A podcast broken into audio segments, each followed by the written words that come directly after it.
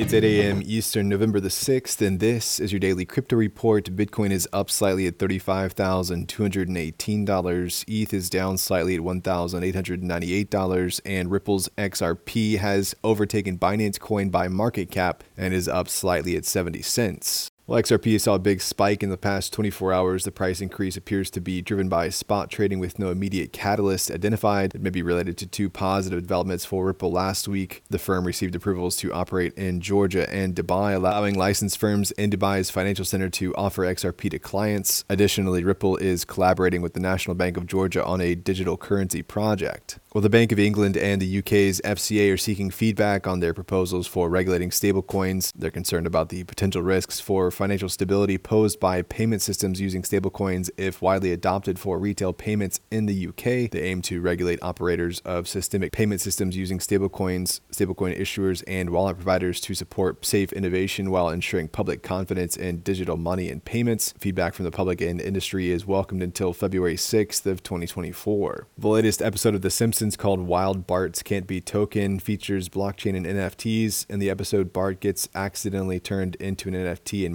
Goes on a blockchain adventure to rescue him. The episode references NFTs and artists like the Bored Ape Yacht Club and Beeple. It also pokes fun at the speculative nature of NFTs. The show previously explained blockchain and crypto in a 2020 episode called Frink Coin. Well, crypto entrepreneur Roger Ver has sued Matrixport subsidiary Smart Vega Holding Limited for 8 million over frozen funds. Ver alleges that Matrixport's founder froze his funds due to a dispute related to losses at Coinflex. Matrixport claims that the freeze resulted from an investigation into Ver's margin trading irregularities on Bit.com. And finally, the number of Bitcoin addresses holding at least $1,000 worth of Bitcoin has reached, has reached a record high of 8 million. Bitcoin's recent price increase and optimism surrounding the potential approval of spot Bitcoin ETFs by the US SEC have contributed to this surge in adoption. Well, that's all for us today. Visit us at dailycryptoreport.io and listen to us everywhere else you podcast under Daily Crypto Report.